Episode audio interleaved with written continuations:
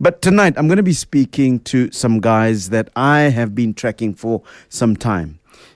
You remember around the time of the murder of Karabo Mokoena, the young lady who was found burnt. Yeah? A movement started called Not In My Name. And I've been tracking these guys and I've really been supporting them because I really believe that if there is going to be any change in how we as men view women, in how we as men treat women, the conversation really has to be with us. We need to do some serious introspection. And I, like many of you, looked at the guys and thought, yeah, maybe after some time they're going to get tired and they're going to... Now, these guys have been going. They've been going. And I'm going to be speaking to them tonight. I'm going to be speaking to Siyabulela Jantjie, chairman of Not In My Name, and Kgaogelo Sebone, the chief financial officer of this organization. It has now become an organization, a formalized organization. And on Saturday, this past weekend, they launched their Pretoria or Tshwane chapter. And we'll be talking a little bit more about that. But I know that in the second hour, you'll be wanting to talk about what has happened today, and I'm happy to have that discussion. I will be weaving some of the issues that we have been looking at today, discussing today with the very two gentlemen that are with me in studio to hear what their thoughts are, because I think these things touch everybody. I'm looking at Susan Shabangu, Minister in the Presidency for Women. And you would have heard that she's come out to say that no amount of provocation can justify Higher Education Deputy Minister Duduzi Manana's behavior. I'm just interested to find out what they're going to do about it. Yeah? I'm just interested to find out. It's 10 minutes after 11 o'clock. When I come back, I'm going to be speaking to Siyabulela Jantjie, chairperson of the Not In My Name movement, and Kgaogelo Sebone, the CFO of that very same movement. I'm looking forward to your calls on 011-8830-702, on SMS 31702, on Twitter at 702 Aubrey. Please be part of this conversation. I think it is absolutely critical. Just the mindset around the way that we as men relate to women, the way that we relate to ourselves, our understanding of masculinity at this time when women are being affirmed by the time, rightfully so. It appears to me sometimes that we get a little bit confused and don't know what to do. What's up with these tight suits? Yeah? Why are you looking at these ministers with these tight suits? I've seen Baragamang, the Minister of Finance. He also wears these tight... Is it like a fashion thing these days? Oh, okay. Sorry, man. Toluguti, hey. Give me a call. I'd love to take your calls on 011-8830-702. When we come back, I speak to Not In My Name.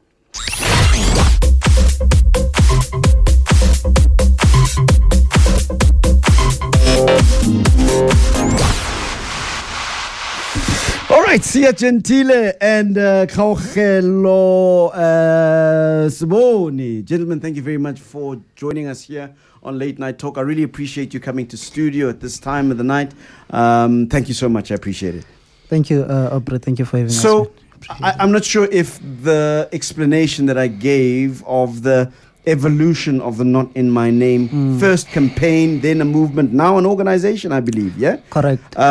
When did it start? I remember, but I would like to get perhaps an official version. Yeah. The decision to formally run with the idea of a movement came immediately after, if you can recall, we were here, I think, 12, 13 weeks ago. Yeah. It came after the march, the turnaround of people that attended the march.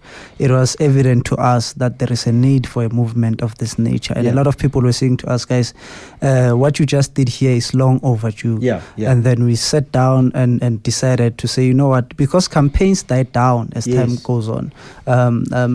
Every time when there is a burning issue, we run with these campaigns. But after a few days, few months, and then everyone is quiet about these issues. And unfortunately... That was my big fear. Exactly. Then, and unfortunately, the scourge of violence against women doesn't take a break, unfortunately. That's the saddest part about it. Yeah. Women are being abused throughout.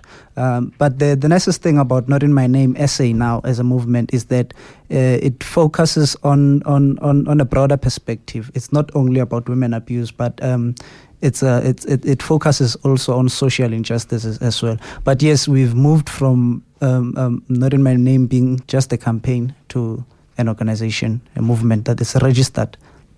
So, and again, if you can just remind us of what is the objective? What are you guys trying to do? Look, for the longest time, men have been quiet in such issues, and not only quiet, but men have been the ones who actually who are the perpetrators of such actions. And when we started Not In My Name SA as a movement, besides being a campaign, we wanted to be a countervailing force against those people that are intent on undermining our democracy, undermining our constitution, and undermining our basic human rights. That is the core message of Not In My Name, to say we are not going to allow these things to continue. Not in my name, be it abuse, be it rape, be it a killing of female counterparts by intimate partners, be it a service delivery, even criminal activities, corruption, and all these things. So we'll be dealing with issues as they come. All right, it's Women's Month, August. Your organization seems to be headed up by guys. I get the feeling that you guys, there's more men at the head of your organization. Is that deliberate? Tologut, hey. I still need to ask you guys what that's all about. Tologut, hey. Everybody's like, Tologut, hey. Yeah. Okay. No, bro, I think you're right. There's mostly men. However, it's nice to let you know that we've also got women leading us in the organization. So it's not only men. It was not only deliberate. It was just a team of men. It's just the majority of it was men. Yeah. But we do have women. But does that have to do with the fact that as part of your, I suppose, of your tenets of what you guys are trying to achieve is a conversation that must, I suppose, take place amongst men, yeah? Yes, that is correct. So we just decided, as men, it starts with us, you know. So we should be the ones leading this conversation because we are at the forefront of this atrocious things that are happening to our lovely women. So yes, the men decided to take the charge on this one.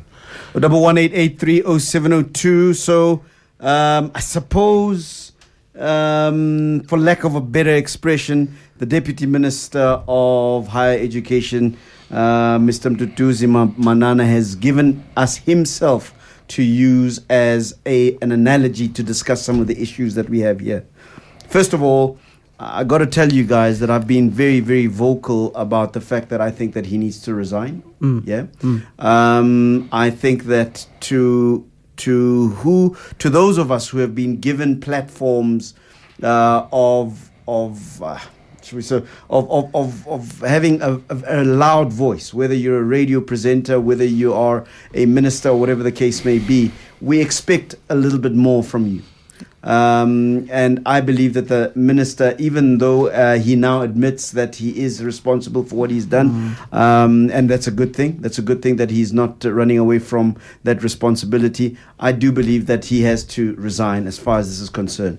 Your thoughts? Exactly. In fact, just earlier, about around 6:30, I was invited to share thoughts on that issue at ANN 7. Yeah. They wanted to know what is Not In My Name SA saying about this whole thing, and our stance is very clear. First of all, we condemn such actions, and we don't only call for him to step down, but he must also face the harshness of the law. In fact, if he should go to prison. Let me not try and because we need to set a very strong message. In fact, Minister Mbalula he must make an example with this guy, because this thing is a problem. Just a few weeks ago, women were being killed and banned all around the country. Now the next thing, the entire deputy minister is doing this thing, and I believe, being the man that he is and the position that he is in, maybe he thinks that he'll get away with it. And I believe that if the Ministry of Police can persecute this guy, it will send a very strong message, and it will take us somewhere as a country. We're having this conversation, three men, right? Three men having this conversation. I suppose the essence of our conversation for me is, here we are, one of us, another black man who is in a position of power, has done this heinous thing, right? I'm interested to find out from you guys, what does this signify? That a member of parliament, a deputy minister of higher education in this country would be found at a nightclub doing the kinds of things he does. What does it say about us? Because I'm saying that Duduzi Manana is one of us. I think that he is very much one of us. So what does it signify? What does this signify? And I'm saying one of us in the sense that he is a young man too. What does this signify in your opinion? It only goes to show, Aubrey, that first of all, we are in a crisis as a country. Secondly, I'd like to say black men, not that I'm rationalizing this thing, but I'll talk about the black men because I'm black. We are at the point whereby we need to admit that we have a problem, either be it psychologically or otherwise. We have a problem. And in fact, our main problem is our egos. Because following the story, I learned that the lady said something to him that he was gay and things like that, which raises other issues. By the way, does it mean the gay word according to him is derogatory? Does it mean that lady? How did she convey the message? Was she insulting the guy by saying you're a gay guy? So as a let's say he was insulting the deputy minister. Did he have any right to react the way exactly? That's where I was going to say because some people argue that guy was provoked. I don't think there's any amount of provocation can actually warrant somebody else to do what that guy was doing. It's unconstitutional. It's wrong. It's wrong to in fact, violence, be it men on men, women on women, or men against women, violence, and that's what I feel that we should be focusing on as well as a country, to say violence at its fullness, it's wrong. So just to answer your question quickly, what it says is that we have a problem as black guys, especially. So we need to deal with it, unfortunately. And our answers cannot be found by us trying to overpower or by trying to show our masculinity by hurting our female counterparts. Is masculinity in trouble, Kgaogelo? I think so. I think we, as a country, we have not dealt with our upbringing. We're a very violent society, and as a movement, what we've seen is that when people retaliate the way the deputy minister retaliated, it goes to show there's a lot of underlying issues, and homophobia. There's homophobia, but I think a lot of that homophobia comes from fear of the unknown. And I always want to compare it to I argue that it's fear of the known, but I'll tell you why I'm saying so, but go ahead. I like to compare it with the HIV/AIDS pandemic. You know, when you don't know much about it, you become so fearful and you start being negative towards such challenges. So, you know, this is where I think the psychologists and psychiatrists needs to come into the fray. I feel that a lot of our black psychologists and psychiatrists are not actively participating in this problem. You know, But we had the KFC attack last week, Friday, gents. It was white guys that were attacking a woman in front of her children. So yes. I'm not sure whether this is a problem of black men alone. Mm. We had the Spur incident where this racist thug stood up and threatened a woman in front of her children. And then we heard talk about, both of them were wrong. They shouldn't have. I mean, what do you do if you're a woman? Some guy is threatening you in front of your children. Mm. I mean, what else can a woman do in that situation? So I suppose what I'm trying to say is that it seems to me that this is a serious problem of men. It is a problem of masculinity that is in a serious identity crisis. Yeah. It appears to me that men don't know how to behave under the pressure of women being affirmed. Yes. Would that be true? That's true. That's what we're seeing as well. And hence I bring the issue of psychologists and psychiatrists. Yeah. What we're also seeing is that boy childs are not empowered. Yeah. And that creates a lot of fear. That's what I see. Yeah. You know, women, everywhere you go, we know we're empowering women, even though they still represent 16%. But is that not because men are already empowered? But by doing that, it doesn't mean you have to leave the boys behind. Yeah. Because we're living in a society where men are not as they used to be 40 years ago. Yeah. So we need to bring them on par so that they don't become afraid of being in the same position with a woman. Is the movement, the Not In My Name movement, encouraging this kind of conversation where men are sitting down and having a moment of introspection about what it means to be a man? I mean, you guys both know that we are in the season of the graduation of guys who have come from the rites of passage in many of our customary sort of ethnic groups in this country. Yeah. Is there conversation perhaps with our traditional leaders, with those that lead that process to say what is being taught there? Because, I mean, we're told that this is where you get taught how to be a man. What is there conversation as to what is being taught there that is in line with the values of the time that we find ourselves in? And I dare say that part of the problem is perhaps because maybe what we are being taught as men, how we've been socialized, whether formally in the rites of passages or just generally in church, in shul, in mosque, whatever the case may be, is that maybe what we are being taught as men, what we are teaching our boy children, is no longer compatible with the realities of the time that we live in. Of today. Yeah? Exactly. No, you're right, Aubrey. In fact, I fully agree with you, 100%. This is what I think. We should bring these guys on board. We should include them in the conversation, the traditional leaders and all these other people. Because, in fact, we've had this discussion. There was a conference, I think about a month ago in Boksburg, arranged by Samovu, and we were divided into commissions. And one of the topics was that to say, what is it that guys are being taught there? You know, because some of them, when they come back from this ceremonies, from spending some time in the mountain, they disrespect even their own mothers. You understand?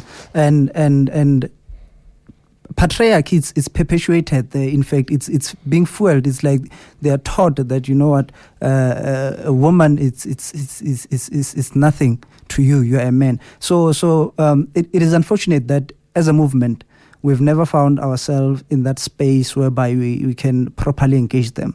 But however, we've been having conversations. In fact, our launch itself, we had an entire hour dedicated to a dialogue that was led by Andile Khalisiwe. She was directing the dialogue, and we had men and both men and women, talking about these things, talking about the experiences, talking about possible solutions. What is it that we should do going forward as a country collectively? Not to say men must pull this side and women must pull the other side.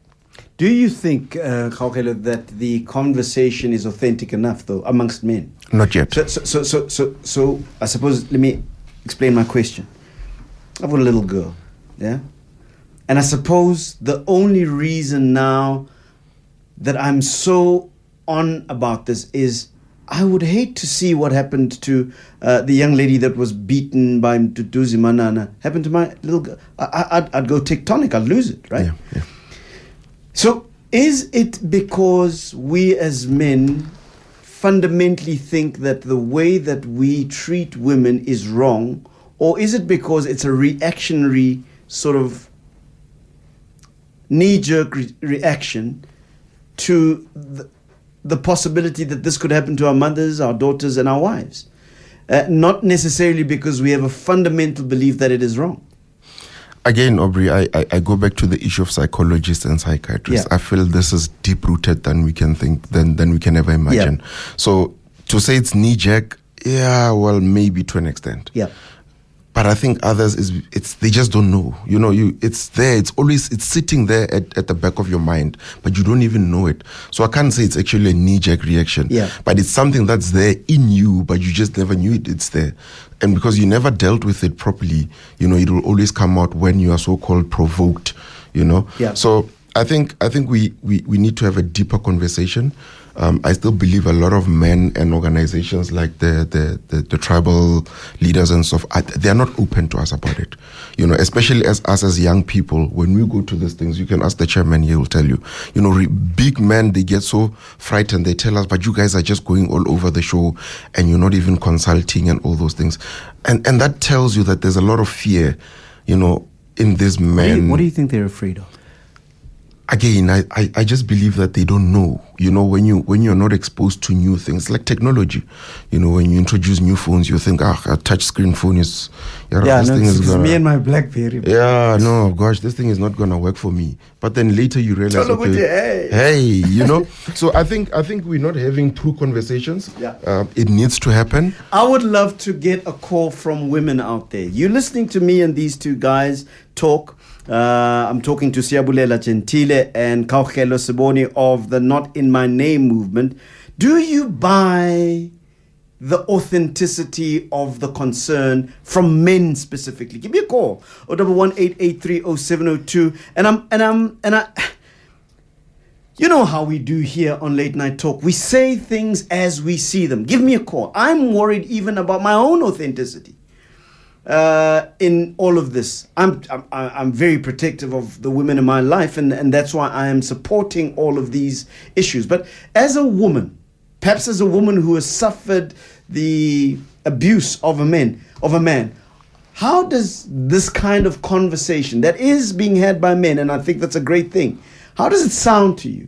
Does it really sound like it is men making a real effort at going down to the very deepest roots of the problems of masculinity? And perhaps even the problems of femininity. I'd really love to take your calls on this on 011-883-0702 as we continue with this conversation. One of the parallels that has been made for me to understand the issues around gender-based violence, issues that have to do with the empowerment of women, issues that have to do with the understanding of equality, right, has been the analogy of racism in order for me to understand sexism. That's how it has been made clear to me, because I'm a person who lives in that space of discussing the issue of racism. And I think that both you guys would be the same too. Yeah. I mean, I think most what is your thinking of the parallels between racism and sexism? In fact, I always say that we as men, and again, not that I'm rationalizing this whole thing, but I like to refer to black men because I'm a black man. Yeah. I know that even white people are exposed to such things. But I always say that we are holding on to this patriarchal behavior as much as the white man is holding on to privilege, to white privilege, you know. So I'd say yes, I agree with the statement you just said now. To say the very same way we feel that the white man is treating us as a black community, it's not exactly the same way, but almost the same as the same way that women feel that they are treated by their male counterparts. So yeah, it's. I'd say I believe in the same analogy. Yeah. They are parallel, and there's lots of similarities. I'll tell you why. The biggest screamers against racism are the biggest perpetrators of patriarchy. Dangi. So I'm looking at the deputy minister. I mean, this is a guy that has struggled to credentials. Mm. He's been fighting against racism. He's been fighting for equality. He's been fighting all of those things. If him and I were to sit right now, we would have a great conversation about the scourge of racism, and he'd be able to really break it down and really understand. But look at what he does. So I think it's therefore relevant that your movement is focused on talking to men specifically, but in general talking to South Africans, including men and women. But I think that that's the hypocrisy that we need to deal with, particularly as black men, because we are great fighters against the issue of racism. But we seem not to see that the racism is perhaps secondary in terms of its insidious presence to sexism. Correct. Listen, I've got a number of calls here, and I'm looking forward to your calls on 011-883-0702. And I'm looking for calls specifically from women at this point. And then, guys, I'd like for you to also be part of this conversation. I know that many of you are sitting on your couch listening to this conversation. You're rolling your eyes and saying, enough already. Yeah? I mean, this thing is going to go, and we're going to have the conversation now, and we're going to have the, and then we're going to forget about it. I'm saying to you, we can't forget about it anymore. So I want to thank the guys from Not In My Name, and then we'll find out exactly what are some of their projects. But I think that it's a very, very important conversation for us to understand that without us freeing ourselves from the bondage of our superiority complex as men, we cannot understand our own humanity. I'd like to take your calls with regards to that on 011-883-0702. Let me speak to Lerato in Togoza. Lerato, hi. Hey, how's it, Aubrey? Yeah, go for it, my brother. What is on your mind? Yeah, I'm sorry, you were hoping it's a woman. There how's it, guys? There? Hey, good on you. Yeah, cool, my brother. Well, I do understand that what the deputy minister has done is unacceptable, and I respect you for all the comments that you're having. But I'm of the view that he needs to be sent to jail and crucified. You know, I'm one person who believes, as an ex-convict, that for you to go catch a criminal, you send another criminal because he knows the passages better than someone who's taught about the passages. So what I would like to say is that I would love this movement to recruit him to do this as a deputy minister of education, to go out there and campaign and try and end this thing, because mainly it's happening in our black schools. These young boys are the ones that abuse these young girls, and as we all know, that serial killers are not born, but they are made. We need to make a change on that, because once we start crucifying everyone, then we'll be having a generation of that believes that everyone needs to be crucified, even if when someone did something unintentional, cannot be forgiven. So Lerato, we need to find a solution. Lerato, the two gentlemen are jumping up and down to respond to you, but I want to ask you a question. Yes, my brother. The gentleman that beat up the woman at the KFC situation, the white gentleman that beat up that woman, do you think that we should go back to them and recruit them and help them understand that it is wrong, and then let them be part of the process of the reconciliation process, or do you perhaps believe that they are irredeemable? My brother, I believe I don't care whether you are white or you are black. We will pull the race card on this, but the bottom line is what we need to do. We need to make sure that we kill this barrier. Those guys need to be taught, they need to learn that what they did is unacceptable. Maybe we go back to their history, as the other one, they said he's on bail for another very same case or something like that. But we need to make sure that how do we deal with this thing, because that is unacceptable. I'm saying that in the same way that you are calling for the deputy minister to be embraced and forgiven and all those things, and I think it's beautiful, I think it's magnanimous of you, I think that it's generous of you, would you say exactly the same thing to racists?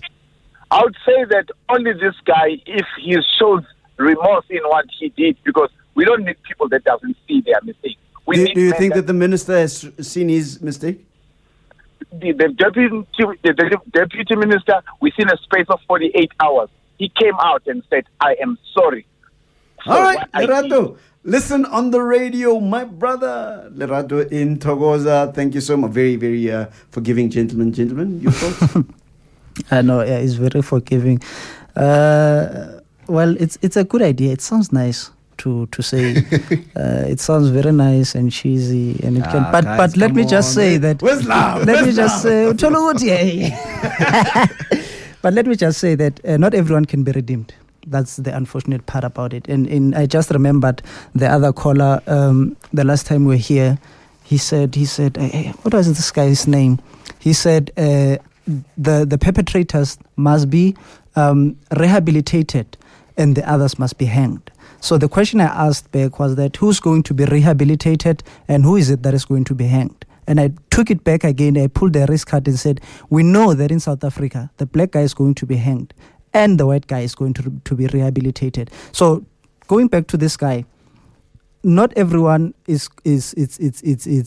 going to be redeemed. And if I were to ask him a question to say, had that been your wife or your daughter or whatever, would he still share the same sentiments? I mean, you are seeing these videos of the minister, by the way, deputy minister, doing this to your own child or to your wife or to your girlfriend. Would he still share the same sentiments to say, this guy is sorry? Yeah. But are we not called to really do that? I mean, doesn't Lerato perhaps have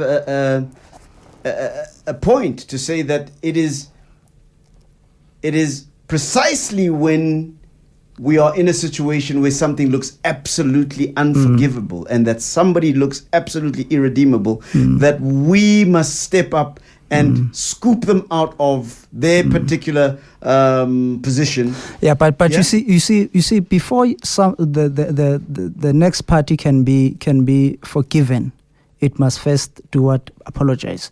And I'll be honest with you, personally, I don't think that his apology was sincere. Okay. It wasn't, according to me.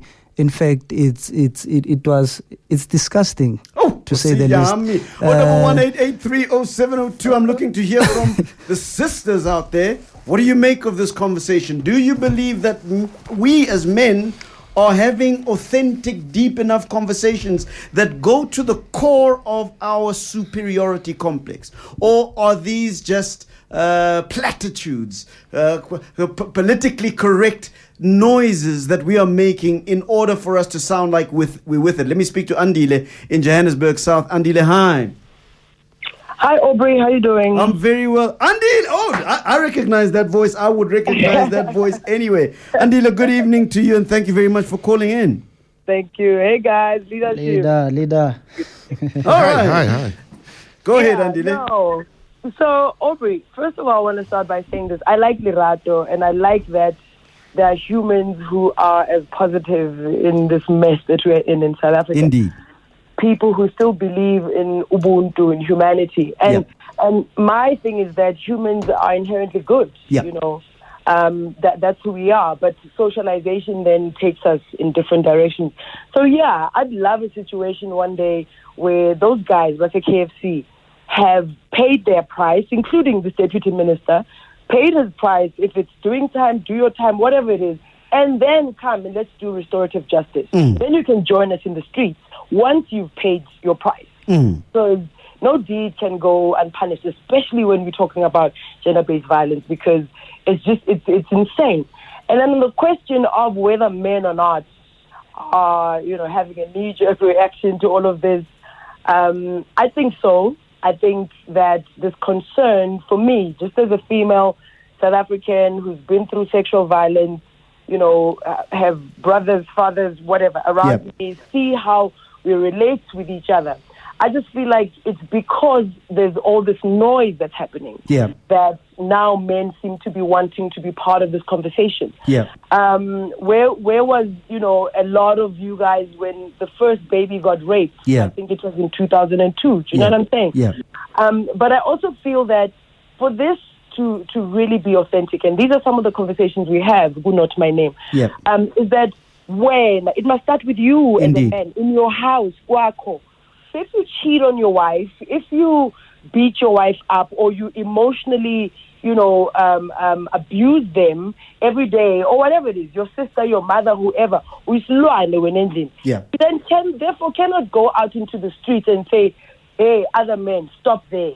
So I'm saying to brothers, this whole thing of patriarchy and how we as women, even in conversation, they're still our women. We are owned. We are things. We are objects. You do with me as you please, especially once you've put a ring on my finger. Mm. So once you guys can start having this conversation about what it actually means to be a man without somebody else being less than you, that actually a female does not threaten your existence. Yes. That if we are married and I earn more than you do, it's fine. I need to ask Endlin.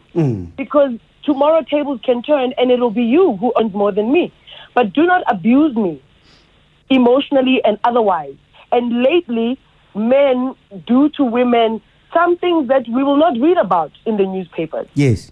And because I'm in the space that I'm in, when I deal with gender-based violence, I get these inboxes where a man is going to bring his girlfriend to their marital home, simply because he's the man of the house and you're not going to do anything about Indeed. It. And you are a CEO of whatever company and you earn more.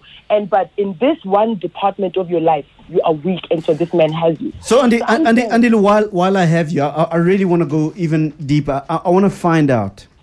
Yeah. So it's easy to condemn the deputy minister. And I've said it to the guys, and been saying it since yesterday, that he represents me. Because he looks like us. He's been brought up generally like us. He has fought the good fight against racism, I suppose, like many of us. I think that he is so much like us, it scares me, right? Oh, he's us. So, he is us. He's representative. Yeah, he is representative. Yeah, he's representative of us. Now, when we, and I think that's probably what Lerato was saying, that when we are the ones that are calling for his incarceration and all of those kinds of things, how really authentic is that? And what is that going to achieve, right? And does that conversation, and when it happens amongst us as men, and you're watching this thing unfold, are you filled with hope, or are you saying, yeah, right? You know what? I think doing that, especially where we are right now, is it whether or not we see it as that, but it wants to be a sign of hope, right? It wants to say, okay, there are brothers out there, because the truth is, even that hashtag that said, men are trash. We know, practically, that not all men do these things. But the fact that you sit there and you watch it, or you condone it, and you high five your guy after he's done something like this, means that then you are trash and you're part of it, and you do nothing. So I'm saying, whatever means. That's why I wanted to join forces with these guys from Pretoria after they did their first match, and I was doing this one in Soweto. Yep. Because for me, it said, okay, at least we're starting. When they're married. Yeah, I got to tell you something. I need to confess, Andy. What? All right, so the lipstick thing, hey, I just...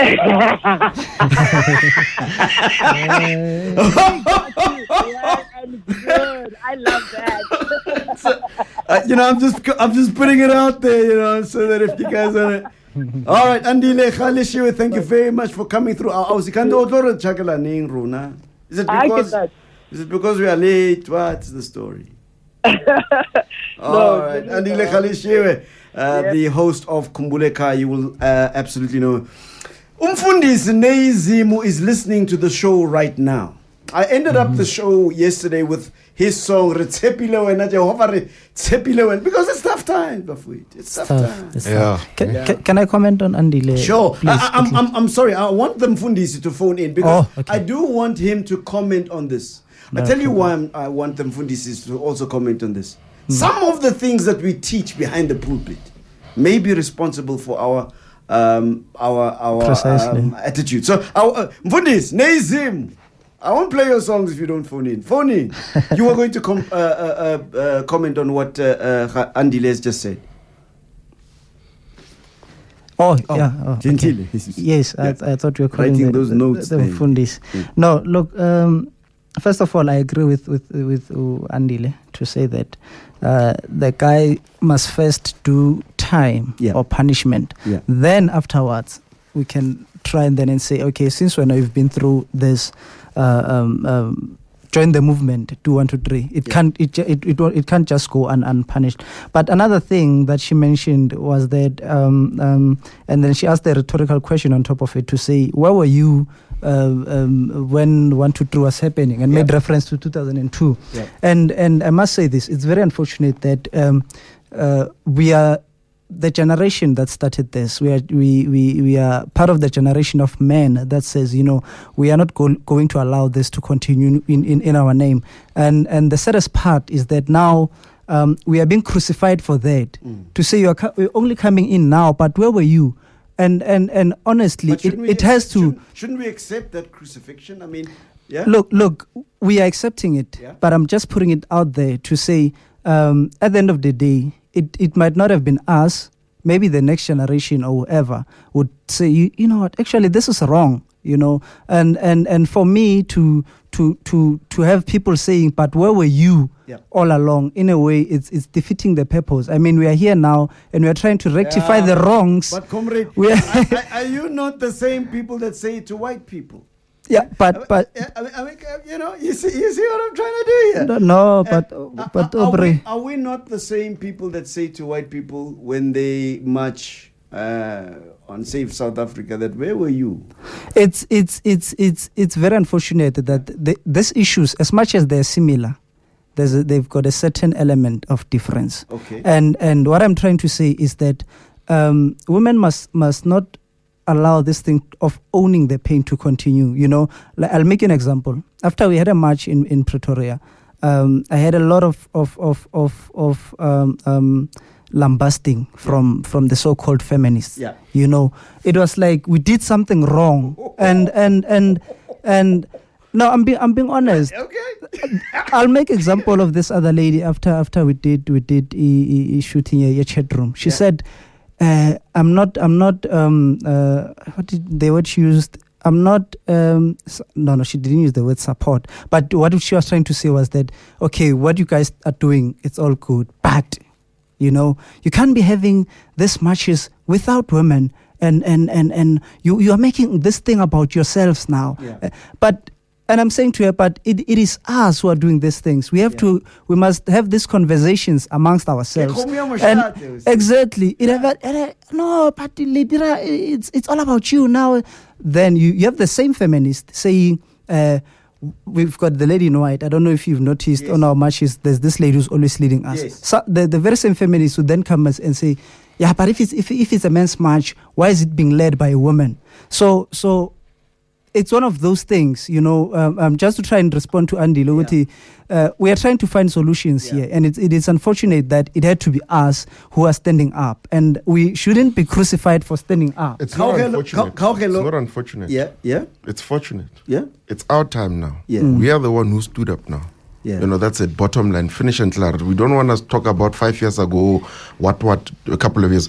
We are here now. We are listening to what is happening now, and we are acting on it now. Mm. Don't come and tell us 10 years ago what stories. No. We're not going to entertain that. Mm. We are here now. We are moving forward. Because if you keep referring to things that happened 10 years ago, some of us are 23 years old. Ne? Mm. 10 years ago, I was 13 years old. 011-883-0702. You guys must just move on. Women, you just need to move on, say these guys. No. Aubrey, you're throwing us under the bus. No, you're throwing us under the bus. That's not what you're saying. But when you say to me that women must not own the pain, it sounds curiously like. Let me clarify my stance there. They must not allow this thing. They must not own it. They must not normalize the pain to say, we are women. No, we are used to these things. They're raping us anyways. They're abusing us anyways. It shouldn't be like that. Mm. If men are finally speaking out against this thing, the least that they can do is to. You know what it did sound like? before you clear it out. How did it sound like? All right, let's speak to Sipho in Katlehong. Hi, Sipho. Hey, Sipho, what's happening, my brother? What's on your mind? You know, my guru, I have a problem with these conversations. I've been listening to radio talk shows for a long time, just besides for 702, many platforms. And you find a lot of the times women are the subject, but they are not leading the conversation. And this is what I primarily have a problem with. Well, if we draw a parallel to the race issue, you know, it would look and sound quite weird if it was white people leading the conversation about racism and saying to other white people, no, it's wrong, and not hearing the views of the people who experience the pain. And I'm asking the women to take front and center stage, because this is about their emancipation and they must take it for themselves. We don't have the right to give it to them. You make a lot of sense. But again, I go back to our race sexism analogy and paralleling, Sipho. I'm saying that if what you're saying is correct, we as black people will say we don't need white people to tell us how to participate in this conversation. If it means that we need to be silent, we should be given the space to be silent. If it means that we must lash out and be angry, we should be given that. Are you therefore not doing exactly the same thing that we sometimes accuse white folks for doing when they say, but we need to move on. We need to be together in finding solutions. Let's look ahead. Let's not look back. Doesn't it sound? I hear you. But what I seem to notice in even the experiencing, these conversations in real life, is that I think a big difficulty amongst women, where you'll find even they police themselves into these, slut shaming and that sort of thing. I think it's that some women might not be able to express as eloquently as the race debate. We have those sort of, how can I say, we've got a lot of, we've had a lot of debates, we've had a lot of articulation about it. I don't think many women have precisely exactly the same, and I'm just saying this in terms of the experiences that I've had, that if you ask and you say, for example, you ask them about how does being in this situation feel, like what some colleagues have been saying, because it's been something that they've experienced for so long, it doesn't feel that it's a problem to some of them. And I think that's maybe another issue that we have. I don't know if I'm putting it right. I hear you exactly. And I suppose it's because I'm a man. I wonder whether women are hearing you as I'm hearing you. But Sipho, thanks very much for your call. Very quickly, Tebo, so many calls still coming through. I'm going to ask my guest to stay with me just a few minutes after the news, because I think this is such an important conversation. Tebogo in Midrand, go ahead, sir. My brother. Yeah, go ahead, Tebogo. Just two things. One, no, the minister, we need to make an example of the minister. You know what's really sad about that video more than anything? Remember, he says the video is fake, eh? Yeah, no, it doesn't matter what he says. We've decided what it means. Yeah. It doesn't matter what he says right now. He has no standpoint or any view or any rationale to change our view right now. There were more than 12 guys that stood and did nothing when this woman was being dragged and being beaten. Tebogo, let me do this, my brother, because I want to hear exactly everything you say. So let me take this break and let me take your call straight off the news, all right? Sure. All right, Tebogo and Midrand. Yeah, no magnanimity from Tebogo. Make an example out of this guy. Let's take a break. When we come back, Eyewitness News. Know your rights. Use them responsibly. Lead SA. Online, smartphone, DSTV channel 856 and on 92.7 and 106 FM. This is 702. And it's 5 minutes after midnight. My guests from the hashtag Not In My Name movement, they recently launched their Tshwane chapter in over the weekend, and we'll get into all of those administrative issues in a moment. But we're still discussing some of those hardcore political issues around who leads the conversation about gender-based violence. Is the conversation that men are beginning to have authentic enough? Does it go deep enough to find out what are the root causes for our misogynistic attitudes? Yeah? Or is this just another knee-jerk reaction that is based on the hype around, I suppose, becoming politically correct around issues of gender-based violence? Is it a reaction rather than a proactive conversation? I'm interested to take your calls. It's not an easy conversation. It definitely is not a... All right, so... Lots of people wanting to defend those guys that wear these tight suits. Hey! Tologuti, hey! I have no problem with your tight suits, guys. Don't take me too seriously. I've got the dress sense of a snail. All right, give me a call. 011-883-0702. I want to read you some of the tweets that have come through.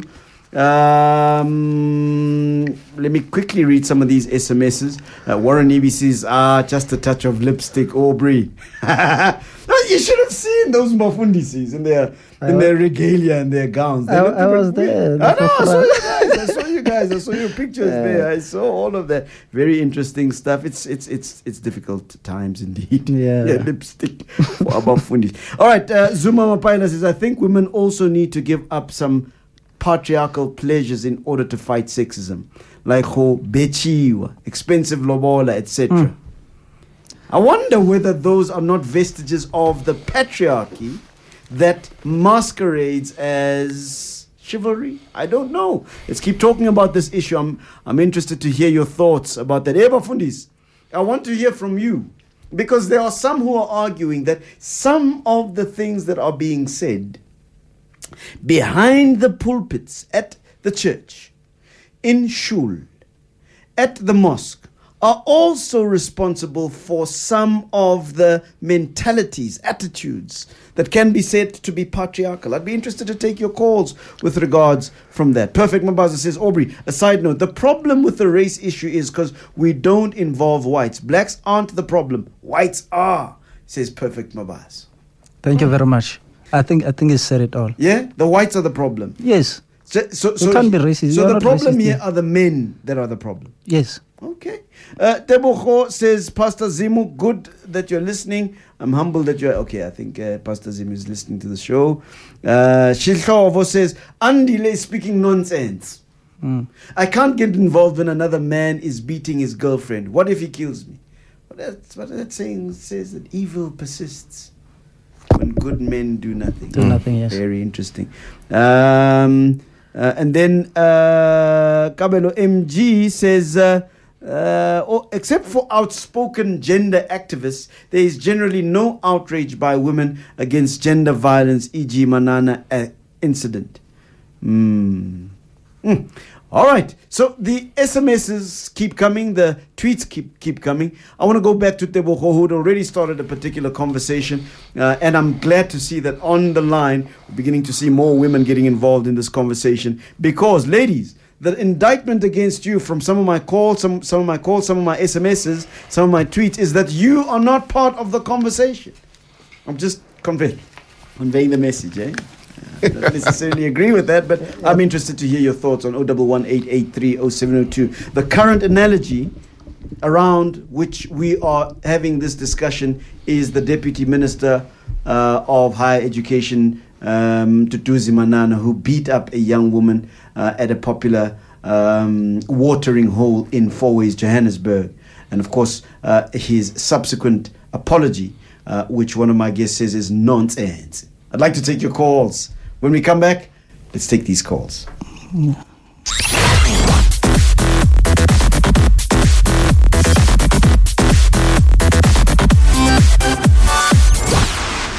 Minutes after midnight, Tebogo, you were saying that the minister needs to be sacrificed in this particular situation. Why?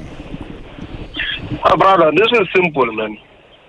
You know what's my biggest issue with the whole issue? Is that what we have done and what the minister has done is that he's telling us that him and his friends beating up women is normal. It's not a big thing for them.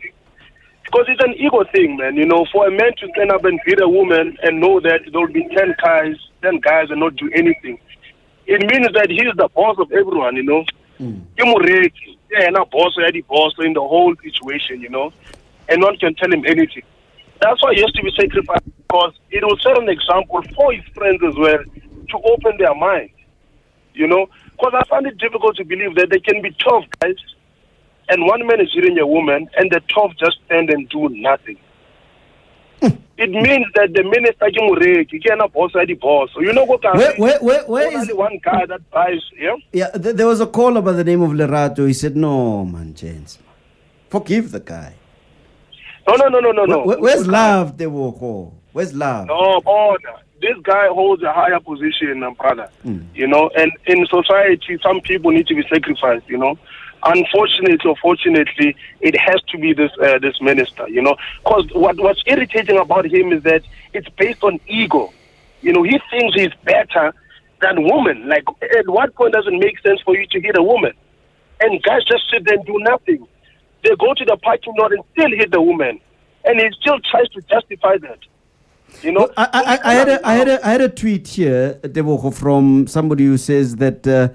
When Andile says that men should stand up, even in situations where women are so-called having a fight with their loved one, with their boyfriend, husband, or whatever, they should also stand up there. He says, no, Andile is speaking nonsense. I can't get involved when another man is beating his girlfriend. What if he kills me, says Shihlobo. No, then call other men to come help you. You know, you can't say, no, I'm not going to do anything. I'm just going to stand there. No, call other guys to come help you so you can solve the situation, you know. I think sometimes as men, we become complacent in these things that are happening in society. And we just want to keep quiet. It's because we've normalized abuse. Abuse is a norm. It's not even like a big thing anymore, you know. We don't even feel the pain anymore, you know. So this thing of normalizing abuse needs to change within us as men, you know. And look, I just tuned in now. Yeah. I just want to find out the guys that you have in there are the guys from the Pretoria March, ne? Yeah, the Not In My Name, hashtag Not In My Name. Gents, I'm going to challenge you, man, on radio, man. Would you guys believe I told you that one of the speakers that spoke at your march is a person that abuses women? He's a famous guy. I'm not going to say his name. You guys will decide who it is. You can't do that. You can't throw a bomb and then just leave us in the air like that. You can't just, Chief. Who's this? No. Let me just point to something that you have just said now, Tebo. I read you the tweet by Shilovo who says, Andile is speaking nonsense. I can't get involved when another man is beating his girlfriend. What if he kills me? You have just done exactly that, Tebo. Okay, brothers. I think, you know, it's a difficult one. Aubrey, you put me in a very compromising situation. You were going to put us all in the spot. You are in the spot, Mfowethu. Make a decision. Is it secret ballot or is it open vote, Mfowethu? I know, the secret ballot won't work. Look, my gents, you guys had Matli speak on the march, message. And if Matli by the march. Oh, yeah. No, but Matli didn't speak. No, my brother, I was at that march. He did come on stage. He was on stage next to me, yes, but he didn't speak. Okay, but here's what I'm telling you. Yeah, who's Matli? Who's this? No, when someone goes on stage, my brother, you are telling us that man is standing against women abuse. Correct. Isn't it so? Correct. You take the stance that says this guy that's on stage, he is for the movement, you know. Yes. But some of us are in the industry, my brother. We know what he has done to women, you know. So, and look, Aubrey, I'm taking your challenge, you know. Yeah. We really need to get out of this habit of keeping quiet. Thank you. And if I have to be the first person to speak, I'm here and speak. Marty does beat up women, my brother, you know. So let's not come and pretend, my brother, you know. I've got instances where I hear what he has done, you know, where his girlfriend will go to Sasani's studio crying for what he has done, you know. So I think... You're not hating here, Tebogo, eh? I don't have time to hate, my brother. I'm taking your challenge that you just said right now, that I must take a stand, you know. I'm saying the brothers that you have in the studio have someone that is part of that march that abuses women. Yeah. So what are they going to do about it?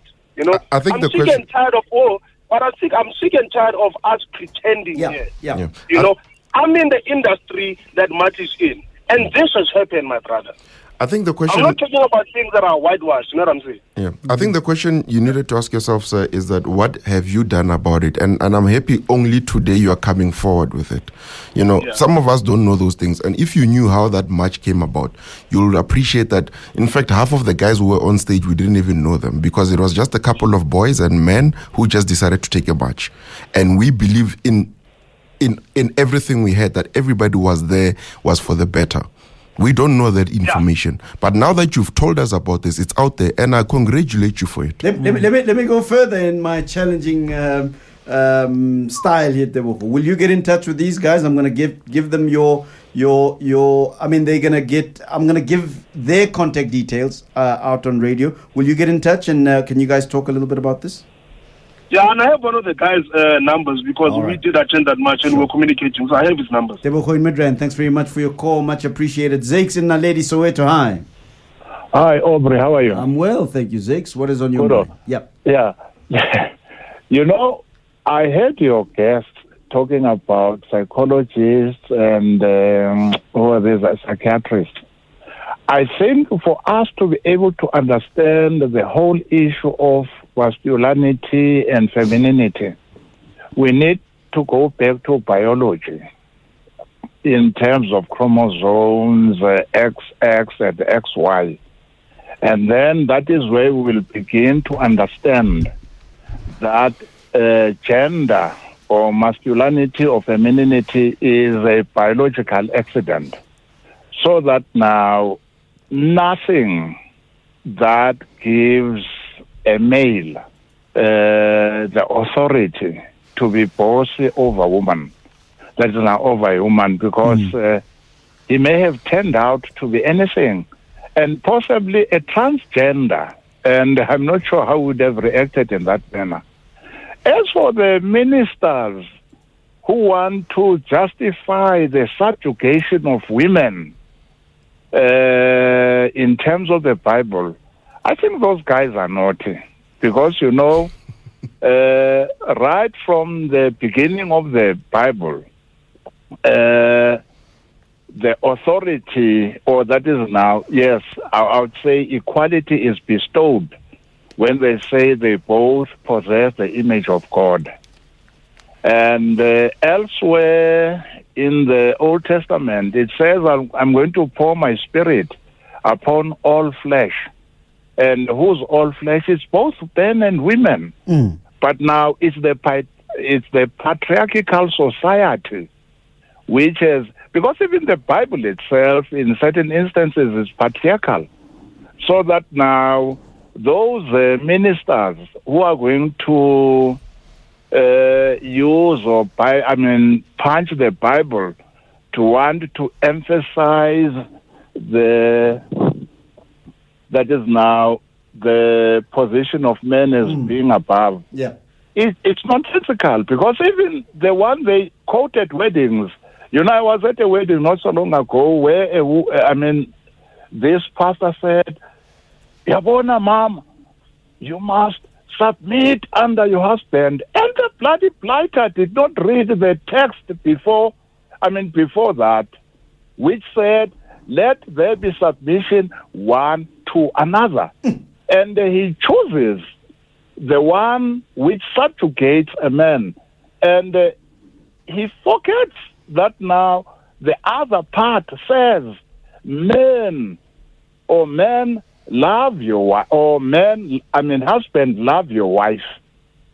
And that's why I'm inviting the Bafundisis to call in and let us know to what extent does their message sometimes inject and inculcate some of the ideas that are responsible for the kinds of attitudes that you're talking about. Zakes, I've got to let you go. I've got to take more calls. Let's talk to Lulu in Buccleuch. Hi, Lulu. Hi, Aubrey. Yeah, hi. Yeah. You know, the last time I called into your show, you were speaking about Nguni men and their patriarchal, whatever we call it. Yeah. And it was because the prince. What did I say? The prince. The chief. One of my good friends, he calls in quite a lot, was saying that in terms of Nguni culture, you know, men are taught to revere and respect women. Yeah. Wow. Revere, I'm not so sure of that, but I remember that conversation. Yes, I completely, and I remember that my input was that it's not really like that, and a lot of people are saying that. But in any case, I feel that the two guys that are with you in studio, I'm just a little bit worried. I respect their work. That hashtag has me and my friends talking all the time on my Facebook page. Yeah. But I just have a little bit of a problem with their understanding maybe of patriarchy, because I just heard one of the guys saying it's our time now, and we don't care what happened 10 years ago. I was 10 years ago, finishing Klar, you know. And I feel like that kind of language also is, you know, it's if you are fighting patriarchy, you probably shouldn't be fighting feminism at the same time. You should find some kind of a balance and maybe try and understand feminism and where feminists are coming from with what they say. And look, I may have not heard the whole story, but I just, when I listened, the guy was saying that exactly. And it just, you know, made me a little bit uncomfortable. And that's one thing. Maybe the last thing is concerning the video of Manana. You know, when I watched that video this morning, I couldn't see properly, but there's a woman and she's on her knees and someone is grabbing her hair, pulling, and there was another guy in red holding her down and that sort of thing. And then I remembered a cartoon that Zapiro did some time ago about Lady Justice. And Lady Justice was a woman lying down and there were other people holding her down and she was about to get raped. And I remember how infuriated I was. And when I watched this video this morning, to me it was a metaphor of what is happening right now in the country to females. The violence with which that guy was just beating on her. I mean, whoever took the video was quite far, but you could hear Istonga. Like you could hear the noise when they were just slapping or punching or whatever it is. And I feel like it's tiring. You know, it's exhausting being a woman in South Africa where this kind of thing happens. And it's not nuanced. It's violence. And then when we want to start dealing with it, we want to start talking about how fragile men are. You don't just say, don't talk like that to a man because a man's going to do this. Hello, women are being beaten up. They're being killed. And we are busy talking about the egos of men and how to handle men. It is infuriating. I cannot even begin to tell you. Lulu, I'm in Baku. All right, calm down, sister. Oros and ice helps me with coming down. Lulu in Baku, thank you very much for the call. Mpo in Pretoria, hi. Hi, Aubrey, how are you? I'm well, thanks, Mpo. I'm fine, you're speaking to Mpo in Montana. Yes, ma'am. Aubrey, when we talk about gender violence, we need to start with society. The way society, you know, dictates how men should behave, how women should behave, it's where the problem starts. We socialize our boys to say, you are a boy, don't cry, even if he fell, don't cry, you are a man. Men don't cry. You Tigers are a tiger. Don't cry. Tigers don't cry. He doesn't wash dishes. The woman, the young girl will always be the one washing dishes. We need to start a new conversation in South Africa and say, how best do we socialize our children?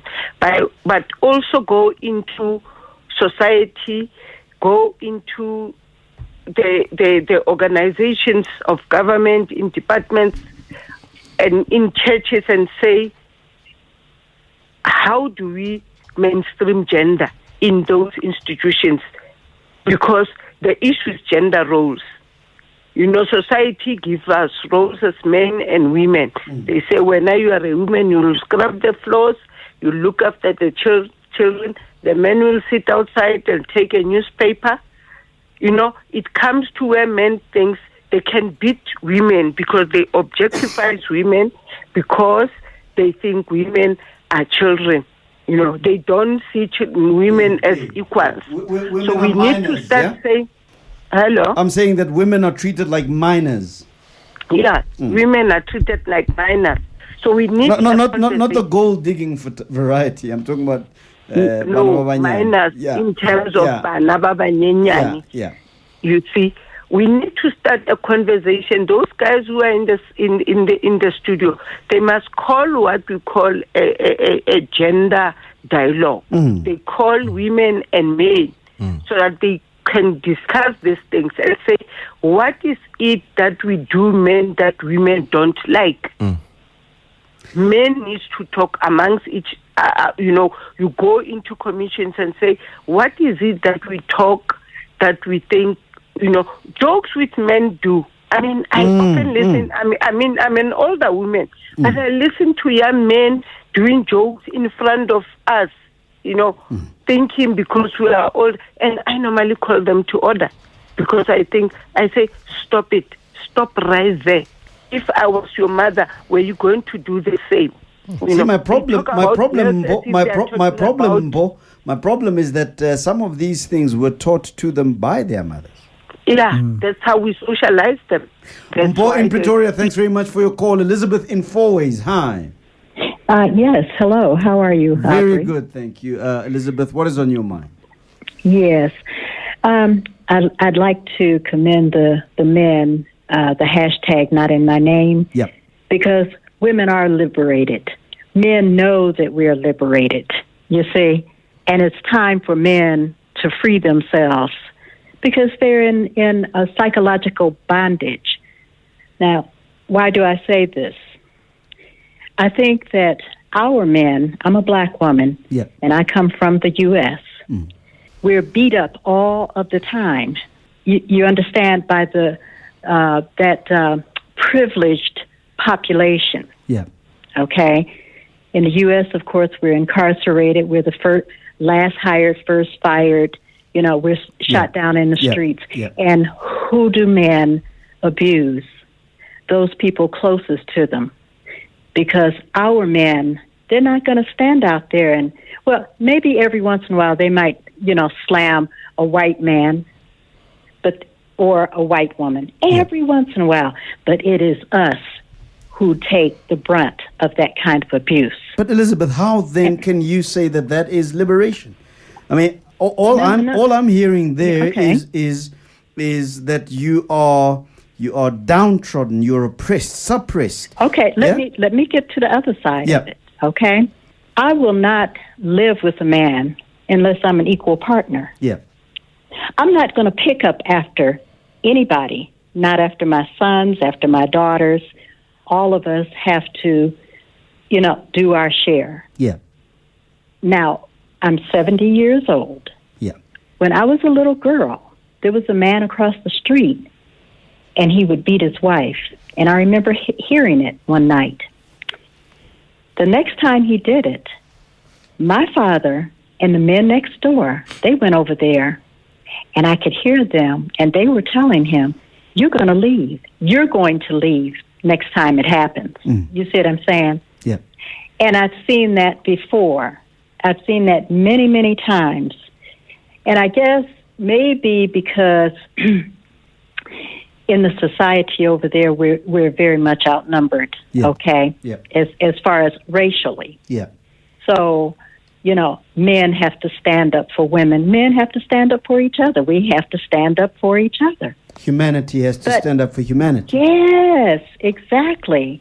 And people have to be educated, men, girls, and boys. Do we forgive the perpetrators of the kind of violence that we have seen committed by the Deputy Minister of Higher Education? No way. No way. We have to educate women and men at the first time. When you see somebody who will raise their hand to you, they'll do something even worse. If they'll hit you, they'll kill you. You see? Elizabeth, I got to stop you there because we got to finalize this conversation. Would have loved to have heard a little bit more, but thanks very much for that call from Elizabeth. Temba in Johannesburg, hi. Hey, so how are you? I'm good, thank you, Temba. Yeah, I'm good. Well, yesterday I was listening to... I can't hear what you're saying, Temba. If you can... Okay. Yep. Yep. Okay, I'm saying yesterday I was listening to you. You said something about there's a reaction in every action. Yeah. So I also say in every right there's a responsibility. So now, why I'm getting at is that with this case of the deputy minister, we know that he was provoked.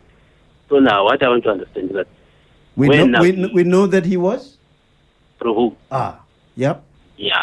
So now, what I want to understand, where do we find the balance between the genders to say now, okay, to say when is it right or when is it acceptable for one to provoke the other one?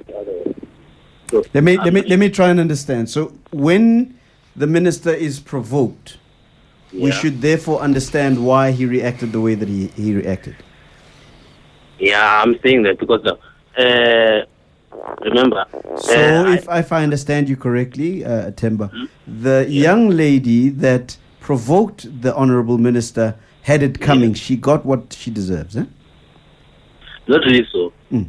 But what I'm saying that we cannot just there's a two sides of the story, right? Sure. So we all know that the minister was provoked and what he did was wrong. I agree. So now I'm asking now, where do you find now the balance to say now the minister was wrong and because now all I'm hearing now is that the minister must resign on his position. Yeah? But what I think should happen, because the cases have been already opened, so I think the law should just take its course. Then the rest, we'll see. All right, Temba in Johannesburg. I'm going to let you guys talk to Temba because I'm not going to talk to Temba. Clive in Wynberg, my final caller on the matter. Go ahead, Clive. Hi, Aubrey. Yeah, Clive, what's up? Yeah, how are you, my friend? Go ahead, my brother. What is on your mind? Yeah.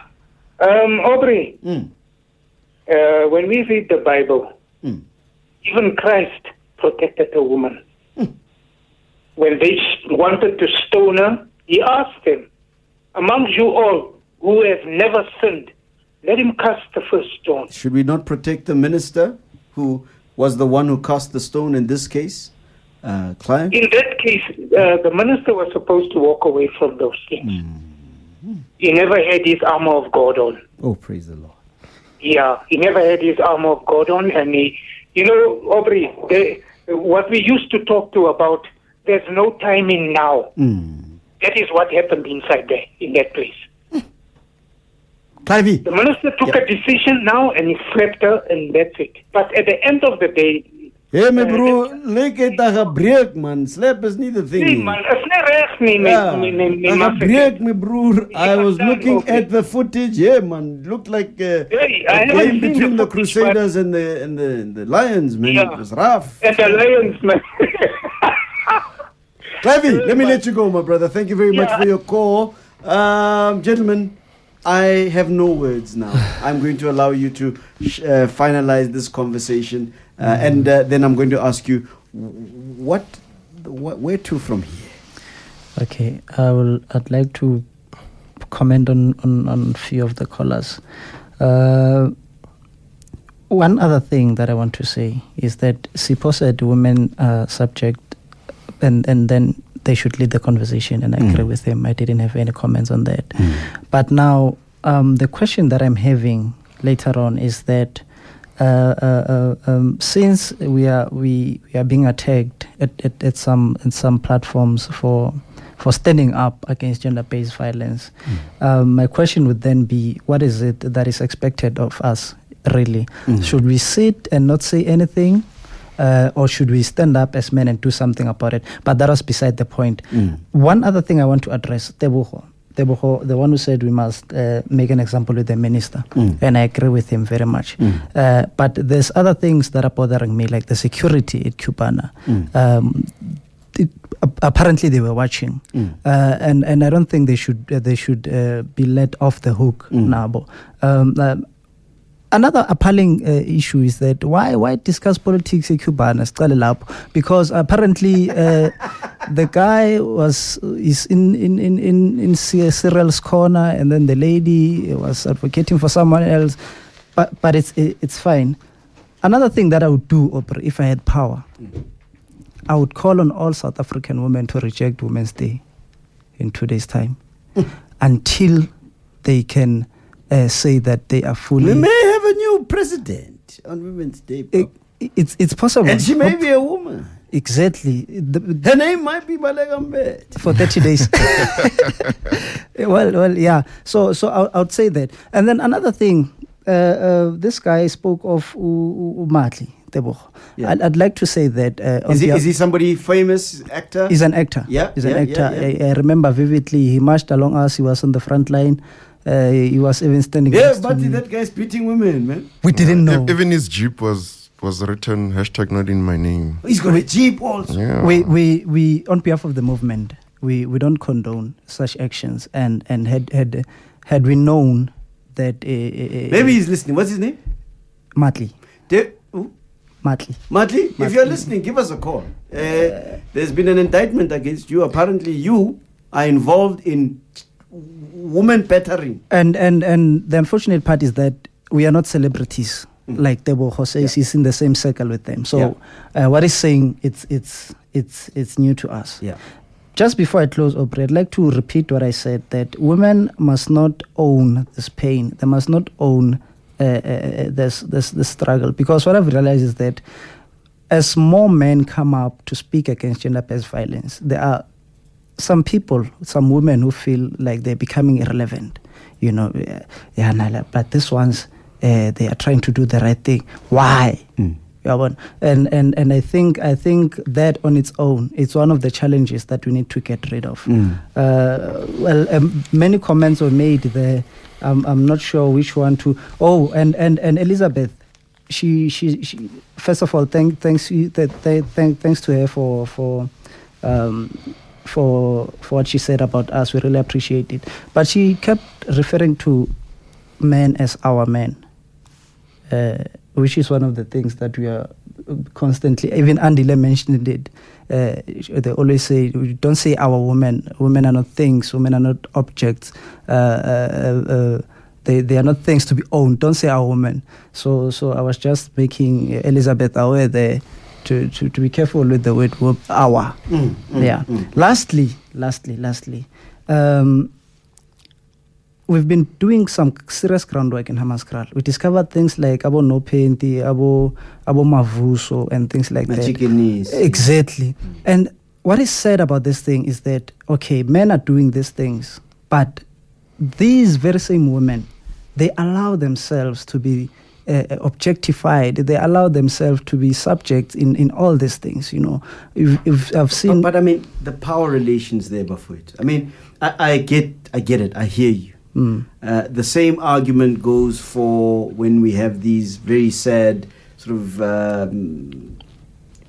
xenophobic conversations and people who point to Nigerians and say, they are running the prostitution racket and so forth, and then somebody will say that, but these women are allowing it themselves and so forth. But there are serious power relations there that perhaps we need to be aware of. I'm not saying that women who find themselves in those kinds of abusive sexual transactional relationships shouldn't stand up and do something or say something. I agree with you that they need to be aware of it. But I'm just saying that we too need to be aware of those power relations. Exactly. Yeah? As I've admitted to the wrongs that we are doing as men. Yeah. But what I'm saying is that the little that they can do in assisting us to fight this thing, it will be highly appreciated. Lastly, I hope this is the last thing I'm going to say.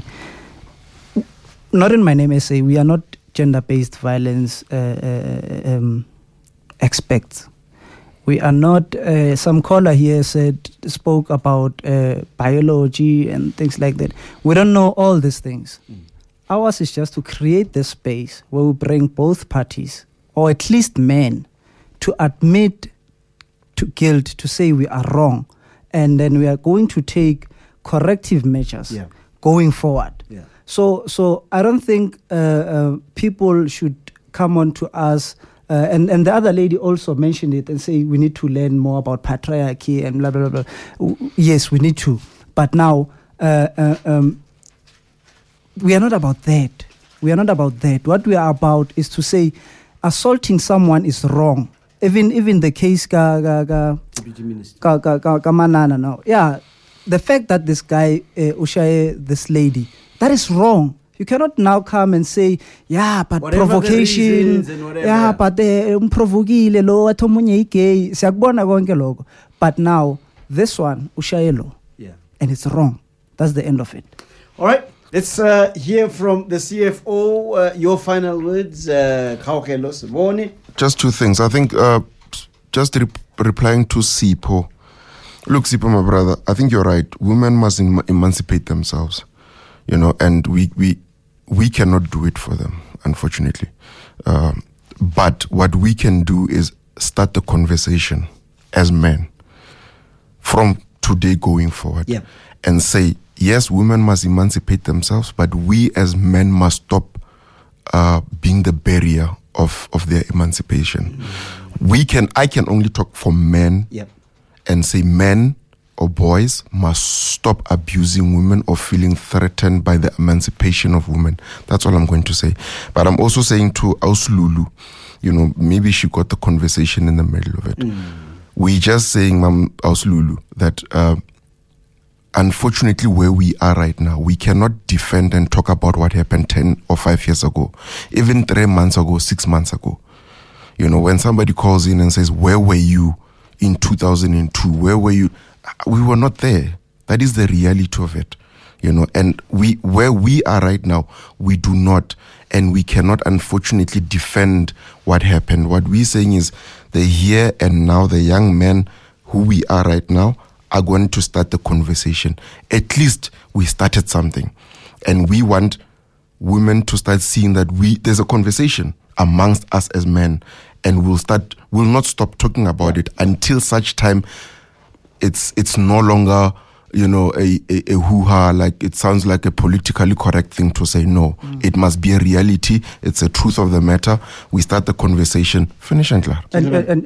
Just quickly, Aubrey, I'd like to invite people to come through, to come on board. You see, this Twitter revolutionaries and Facebook revolutionaries are giving us problems because they are always, but that's not in my name. Yeah, you see, you are doing 1, 2, 3, 1, 2, 3. Yeah, you're having perpetrators there, and they're sitting in there comfortable. They're doing nothing. Not coming out with that. They must come. Yeah. They must come to us and say, guys, let me help you. This is the idea I have. We can't do everything on our own. We've got our own flaws and all that. So they must stop this thing of being smart and clever on Twitter and doing. They must come to the ground and bend there and eat dust with us so that we can try and find solutions practically.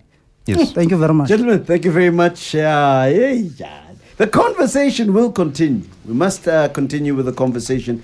My guests, Siyabulela Jantjie, chairman of the hashtag Not In My Name movement, Kgaogelo Sebone, the CFO of the guys. If anybody wants to get in touch with you, be it to tell us some of the people that were on the stage that were not supposed to be on the stage, whether it is to teach you a little bit about patriarchy, whatever the story might be. How do they get in touch with you guys? Sure. So we've got a website. It's www.notinmynamesa.co.za. There's 2 email addresses that can be used. One is donations, and it's not money donations. It's skills as well. Like the people are saying that we lack those things. And we also have communications at Not In My Name SA. So it's donations at Not In My Name SA and communications at Not In My Name SA. I think Sia will give you a phone number. Directly, I can be reached on Sia at Not In My Name SA. And we can be called on 084-081-7939. Give us that number again. It's 084-081-7939. 7939. Yeah. And we're also available on social media, all social medias as Not In My Name SA. So I know that you guys started the hashtag Not In My Name in Pretoria. Where to now? We've got Standerton upcoming. We've got Newcastle coming up. We've got Bloemfontein coming up. Wow. Yeah. Interesting. All right, gentlemen, thank you very much. Thank you. I'm going to be staying close to you guys. Yeah. I'm going to be staying close to you guys because I love the fact that you're standing up and you're doing something. Thank you very much. I really appreciate it. Thank you. Thank you very much. Take a break.